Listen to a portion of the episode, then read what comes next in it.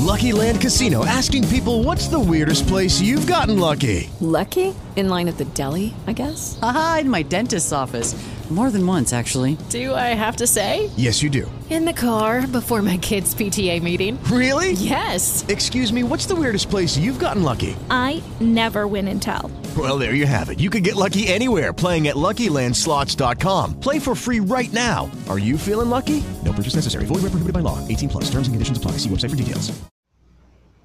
Ha ha ha ha ha ha. Ha ha ha ha ha ha ha. Whose laugh is that? It's a trademark laugh, and we're about to find out. This is Funny Like a Clown Podcast. I'm your host, Dennis Worth, episode seventy-four, August twenty-fourth, two thousand twenty. Uh, here to discuss uh, icon, uh, going way, way, way, way back in comedy, Phyllis Diller. What a, what a, I, wow, it just blew my mind, her career. I knew a little bit about her. Now I know more about her, and I'm about to share that with you. As always, Funny Clown Podcast brought to you by G Vegas Buffalo Sauce. For the spicy, sweet, savory taste of game time, go to w w w dot g vegas dot webs dot com and get some lightning in your mouth. Get some buffalo sauce delivered right to your home. Um, man, I'll tell you, there, there was, uh, you know, nowadays, there's probably fifty-fifty women comedian in, in comedy as there are men. Uh, back in her day, weren't many around, man, and she was she was the one who stood out. So out of the, the handful there were, she, she made the most of it. Uh, actress, comedian, uh, best known for her eccentric stage persona. So, you know, you thought Elton John was eccentric. Well, before Elton John, there was Phyllis Diller being eccentric. Uh, her self-deprecating humor. Uh, you thought Rodney uh, told jokes uh, putting himself down. Well, before Rodney, there was Phyllis Diller putting herself down. Uh, wild hair and clothes she was known for. You thought Lady Gaga was the first to do that? No, no, no, no. Go back to Phyllis Diller. And her exaggerated, crackling laugh. You thought Gilbert Gottfried had a funny laugh? Well, she was the original. Phyllis Diller, uh...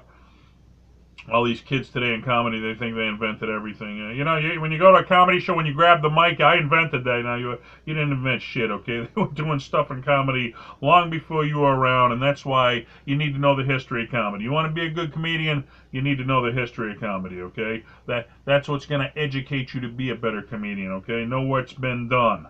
Uh, let's see. Uh, one of the first female comic icons in comedy, uh... you'd have to put it, she's back with the originals, man, you know, uh, comedy started on radio before there was television. I mean, before radio, there were no iconic stars. You had your local, you know, your local theater stars, and that was it, okay? Radio took over, now you could hit a bigger audience, and that's when the icons started to, uh, started to form, when you could hit more than just your local audience, when you could get out to a wider range of people. Uh, you gotta put her in there with the Carol Burnett's, the Lucille Balls, I mean, the ones who paved the way. uh... Uh, credited as influenced, uh, the, these comedians said that this was the woman who influenced them. Uh, heard of these people?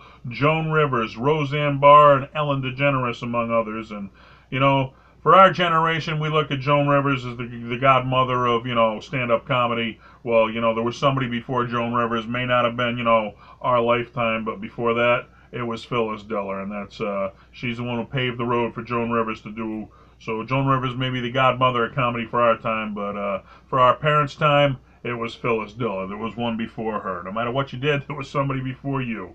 Uh, let's see. Uh, she had a huge gay following, and she became iconic, uh, in the, an icon in the gay community. And uh, she said she loved hanging out with gay people, which uh, they are nicer people than your average people that you meet. So uh, I work with them a lot in comedy. Uh, most polite people I work with, most friendly people, and unlike a lot of the young comics, they're not looking to put you down. They're looking to bring you up. And that, that's a much tougher thing to bring people up than it is to put people down. Remember that one.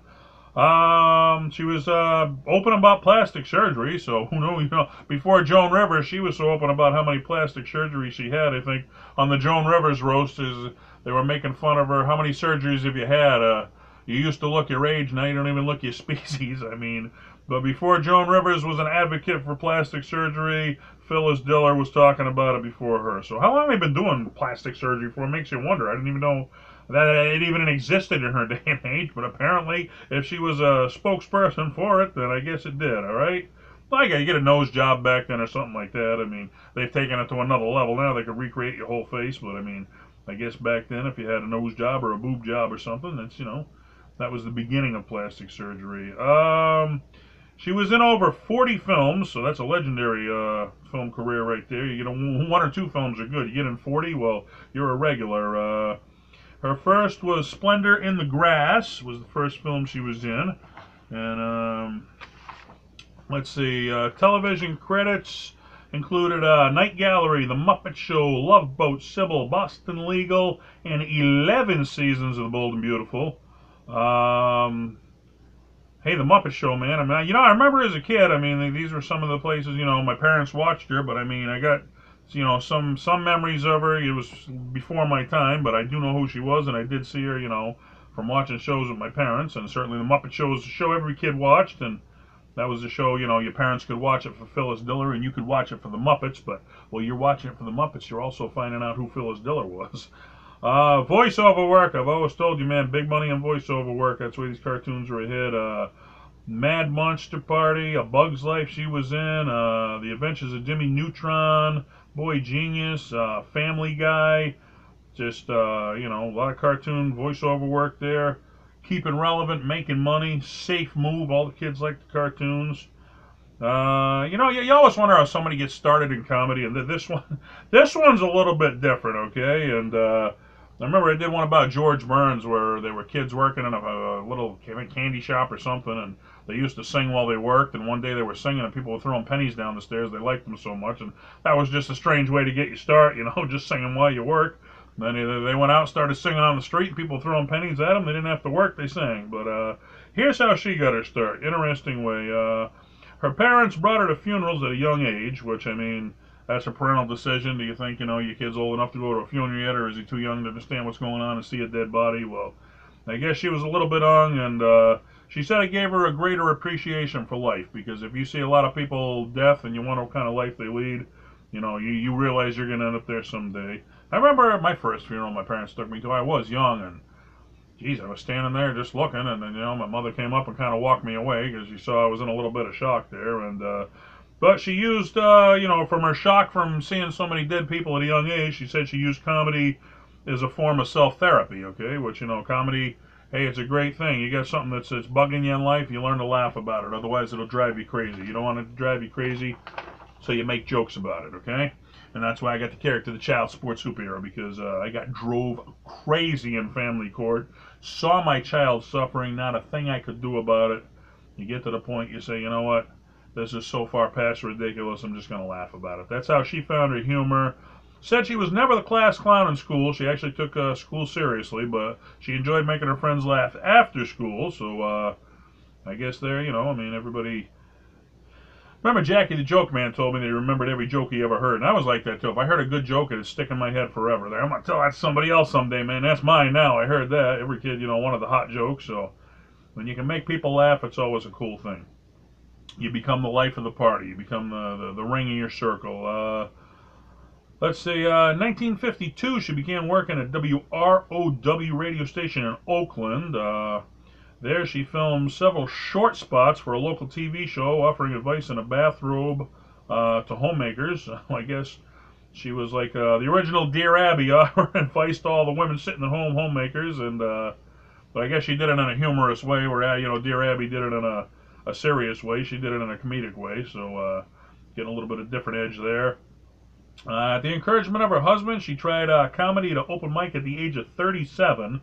So, uh, hey, there's a late start in the comedy world. Most, you know, kids nowadays in the twenties. She, she's thirty-seven and kids, and she tried it in San Francisco's. Get this, her first gig was at the Purple Onion. Does that just sound swanky or what? Where was your first gig? It was at the Purple Onion, baby. But I got nowhere to talk. I actually did. I started out a place called the Red Onion in Baldwinville, Mass. A little dive bar, but uh, it's where you work out your material, man. You know, you tell a bunch of drunks some jokes. And, you know, somebody pays twenty, twenty-five bucks to get into a comedy show, you got their full attention, okay? If you go to a bar and you got a bunch of drunks who don't even know you're going to be there and you get them laughing, you really accomplish something then. Then you're ready for the big time, okay? So, uh, great learning experiences there. Um, her first pro booking as a comedian went well. Uh, she said a two-week booking turned into eighty-nine consecutive weeks. So, I mean, apparently fans were loving her so much they couldn't get enough of her. They just kept booking her at different places, and she kept working. So, who knew that? You went out for a two-week, you know, booking comedy adventure. You're probably happy to get the two weeks, and it turns into eighty-nine consecutive weeks. That's that's a roll right there, baby. She's on a roll. Um, she said, you know, while she was doing all these places, she never, ever saw any other women on the comedy scene, and, uh... you know, that's what makes her a pioneer. You know, all the guys were doing it. She was right there doing it. No other women among her. So, I mean, she was a pioneer for women in the comedy industry. I mean, not that there wasn't others doing it, but, I mean, there weren't many, and she wasn't seeing any. So, uh, you want to hang out with your comedy buddies? Well, your comedy buddies are men. You ain't hanging out with the girls anymore because there ain't any around. Uh, she put down her influences as uh, Sid Caesar, Milton Berle, and Jonathan Winters, which... Uh, Some of the legends right there of, uh, of those days, you know, certainly Milton Berle going back to radio, yeah, the first T V, but they were all on radio before that. That's where it all began. Uh, let's see, our first national T V spot came on Groucho Marx's Bet You Bet Your Life, and uh, that was one of the big shows back in the day, man. That's like the, the Tonight Show, you know, you get on there, you're made. Well, Groucho Marx, he was the guy, he could make you back in the day. She had multiple bookings on the Jack Parr Tonight Show. He was the guy doing it before Johnny Carson. Um, so once Groucho and uh, Jack Parr gave her a break, that led to the big break. Who was there before Johnny Carson? Who was the big guy show you wanted to get on? It led to a show uh, appearance on the Ed Sullivan Show. And uh, before Johnny Carson was the television icon, Ed Sullivan was the television icon. You got on his show, you were at the top of your game. Only the best of the best was on there, man. So, uh, hey, she worked her way up, she paid her dues, she got her shot on the Ed Sullivan Show. Uh, once you're on there, it was kind of like the Tonight Show. If you got the okay from Johnny Carson or the wave over the couch, boom, you were a made comic back then, because that was the only place you could see stand-up comedy. I mean, people recognize you from T V, you're, you're, a, you're a legendary act now. Well, she uh, started performing comedy all over the U S after that appearance, because she was a made comic once you do something like that. Where nowadays, you know, we've said before, you get on the Tonight Show, it's a cool thing, man, but you're not a made comic anymore. It's not like instant fame overnight. I mean, great one to have on your resume. It's going to get you some work, but it's not the instant fame that it used to be back in the day.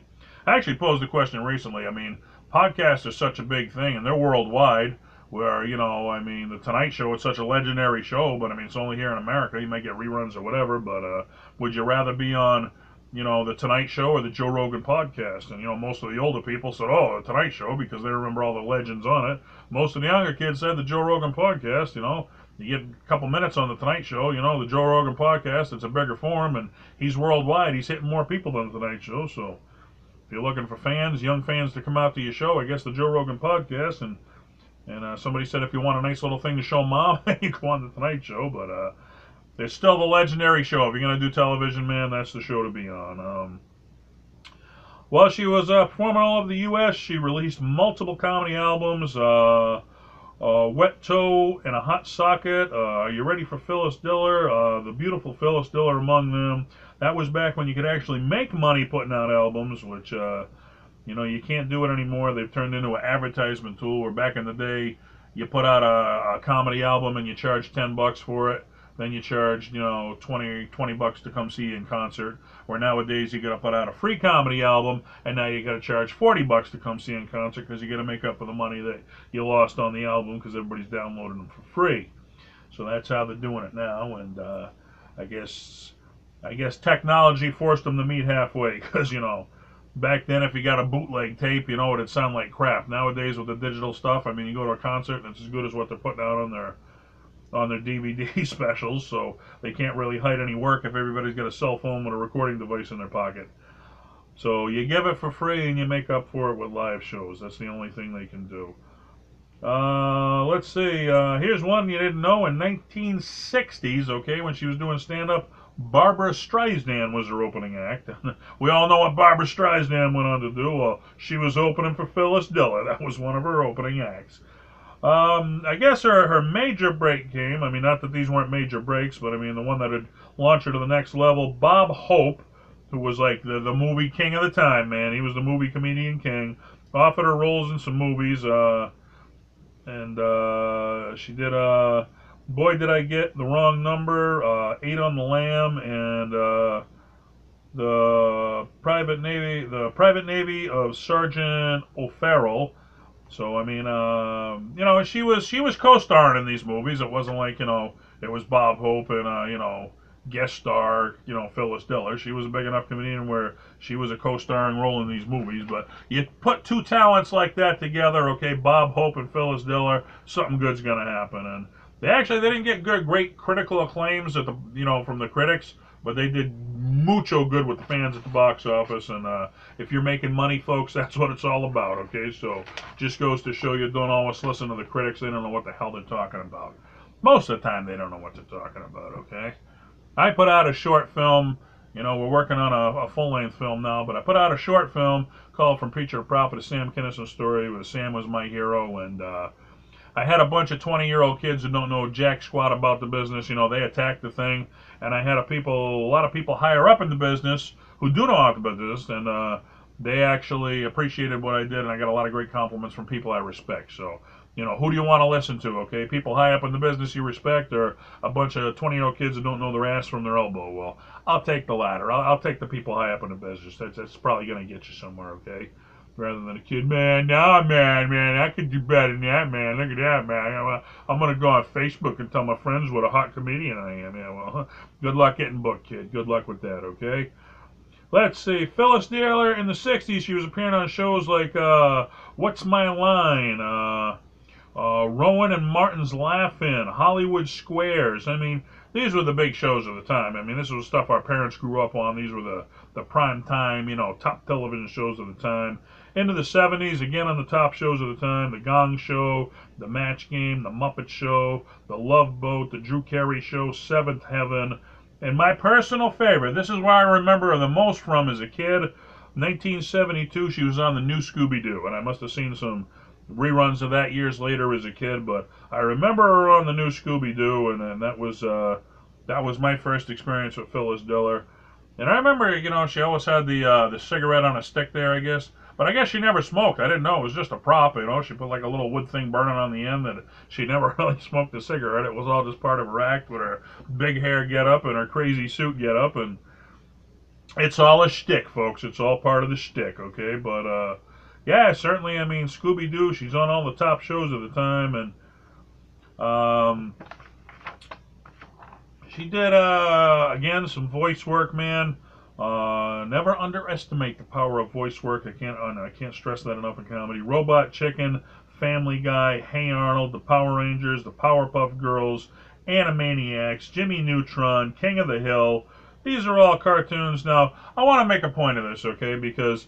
she's on, like, you know, The Gong Show and The Love Boat. Okay, now these are all stuff that our parents grew up watching. Okay, later on, she's on The Drew Carey Show. Okay, she's on Seventh Heaven. She's on The Muppet Show. These are all stuff I watched. So she's entertaining my parents. She's entertaining me. As if that ain't enough, all these cartoons I just mentioned my kid was watching, too. She's entertaining my kid, too. That's three generations of my family this woman's entertaining right here, okay? My parents, me, and my children. What more can you ask for in comedy than that right there, than to entertain three generations of somebody's family? That's when you go down as an iconic comic right there. So, um, hey, hats off to Phyllis Diller, man. She paid her dues. Uh... And, you know, she self-admitted, man, comedy's a tough game, you know. She had, I think, five kids, five or six kids, and she said she regretted later in life that, you know, she had to neglect her kids uh, at times where, you know, comedy would demand her time and she wasn't there for her kids. So there's always a price to pay in comedy. She paid the price of it. Uh, she retired in two thousand two, and uh, she still was a best-selling author. She was an accomplished musician. She actually went to college for music, didn't follow it up. She chose comedy instead, but very accomplished musician and an artist. So uh, I guess she had all kinds of talents that we didn't know about. Uh, how big was the lady in comedy? Uh, at her retirement party in Vegas, the people that came out to pay tribute, Don Rickles, Roseanne Barr, Red Buttons, Lily Tomlin, and Joanne Worley. So, I mean, these are some, some major comedians paying respect to this woman right there because... Uh, you know, this is the person that inspired them to do what they do. And you see this guy behind me, Sam Kinison, he's the guy who inspired me to do what I do. And uh, I'm, I'm passing it on here with Funny Like a Clown Podcast, I guess. Uh, Hopefully someday people will listen to these and realize, you know, that uh, history's past is such an important thing. And, uh, you know, we're finding out cool stuff together. After her retirement, she did make some cameos and guest appearances. Uh, she was on Roseanne Barr's reality show on one episode. She showed up, did some stand-up on the Jay Leno's Tonight Show, and did a little sit-down with him, too. So even after she retired, she'd pop up here and there. Um, you know, what can you say about a great comedian other than, you know, thirty years in the business and her age and that many generations? August twentieth, two thousand twelve, she was found passed away in her home at the age of ninety-five. And if you make age ninety-five, you've lived a damn good life. So she lived a damn good life, and hats off to her for all the entertainment she gave three generations of people. And uh, she's probably, you know, if you say Joan Rivers was one of your influences comedy and comedy as a female comic, well, who is Joan Rivers' influence? It goes back to Phyllis Diller. So you're a fan of Phyllis's if you're a fan of Joan's, and you don't even flip and know it. Uh, we had a few chime-ins from the fans here. Let's uh, see what they had to say. We didn't have many, but we did have a couple. And, uh, hey, this show's for the fans, about the fans, with the fans.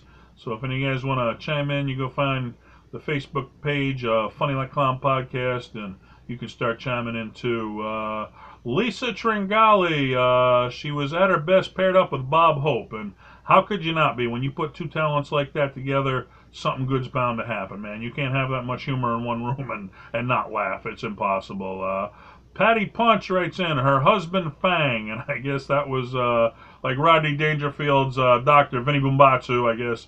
You know, it was a made-up doctor. Well, when she was doing her act and whenever she referred to, referred to his husband, that was the name that she gave her, Fang. Yeah, I guess I guess he was like the biter like a vampire. Who knows what was going on, but that was her stage name for her husband was Fang. Uh, Rob Steen writes in, how precious she was with the new comedians. Always had your back one hundred percent. You know, I've said that before. It's so important in this game, and it's it's not even important. It's a responsibility. I mean, when you when you've been in comedy for a long time, it's your responsibility to bring up the next generations and pay back, you know, to the young comics what the older comics did for you when you first started. So uh, it's certainly uh, a good thing to always give back. And when you meet the good ones, you know, mo most of them they're willing. They want to pass on what they learned. Who wouldn't? Okay, after they're gone, what's going to be left? Okay, the young kids. That's who's going to take on comedy. They're the future of comedy. Like Yoda said, pass on what you learn. When you become a Jedi of comedy, pass on what you've learned to the next generation. Uh, A Z Zim, my number one favorite, and I always think of the phone in her kitchen with the names that she said, do not answer if they call. Jonah Carson was on it. Uh, also, her room upstairs with all the outfits she wore and how heavy they were, and uh, how she would always laugh. Uh, because we both had the same laugh, and uh, it was a stage laugh, and maybe A Z's got the same laugh, but she said it was more when girls get nervous. That's what they do; they just laugh about it. They go, ha, ha, ha, ha. And she said she was nervous on stage, and that was how she dealt with it. And you know, I look back at some of my comedy routines when I first started, and I'm sitting there telling a joke, and everything I'm going, you know, you know, um, um, um, um. You do that because while you're talking, you're trying to think of what your next line is because you ain't got it memorized yet. So it's a way, you know, you deal with it, and that was her way of dealing with the nerves up there. Uh, yeah, those those eccentric outfits, man. They, you know, I'm sure they weren't easy to wear. I mean, they they got the notices. What the heck am I wearing there? She told a lot a lot of jokes about what she was wearing, but uh. Everybody has a shtick, and that was her shtick, I guess, right there. So, uh, Phyllis Diller, I guess uh, we'll leave off saying, um, you know, an iconic comedian, a pioneer for female comics. I mean, when you're one of the first, you know, women breaking the barrier, anybody who breaks the barrier, you know, Jackie Robinson, the first black baseball player, uh, you know, who was uh, who's the first to do anything, you know, I mean. She was the first, you know, iconic female comedian over time where, I mean, like I said, there were probably some, you have to go to your local theater, hey, you got uh, Mama Whoever who's been doing, uh, you know, comedy here forever, but that wasn't on a national level. When radio came around, T V came around, things started to boom, she paved the way for the women. She paved the way for the Joan Rivers, for the Carol Burnett's, for the Goldie Hawns, for, for the, the next generation, and you know, the Joan Rivers and Goldie Hawn's and Carol Burnett, they paved the way for the Roseanne Barrs and the Whitney Cummings, the Amy Schumer's, and everybody you see today. So, uh, give back, folks. If you're a comedian listening to this, give back to the younger comedians. Don't be an ass to them. Uh, unless they're an ass to you, then I guess you got to be, because, you know, don't take no shit from nobody. But if you find a good young comedian, man, which ain't easy because they all think that somebody owes them something nowadays, but uh, try to give back. If you're not a comedian, man, whatever field you're in, okay? If you make pizzas, okay, when the next young pizza maker comes in, teach them how to make a uh, great pizza, okay? If you're if you're a woodworker, okay, pass on what you've learned about wood to the next young woodmaker, because they're the future of anything. And the future is laughter, folks. This is Funny Like a Clown Podcast. I'm your host, Dennis Worth. Keep laughing. Pass on that laughter. Make the next generation laugh, because you always need something to laugh about. Till next week, smile. With the Lucky Land Slots, you can get lucky just about anywhere. This is your captain speaking. Uh, we've got clear runway and the weather's fine, but we're just going to circle up here a while and uh, get lucky. No, no, nothing like that. It's just these cash prizes add up quick. So I suggest you sit back, keep your tray table upright, and start getting lucky. Play for free at Lucky Land Slots dot com. Are you feeling lucky? No purchase necessary. Void where prohibited by law. eighteen plus terms and conditions apply. See website for details.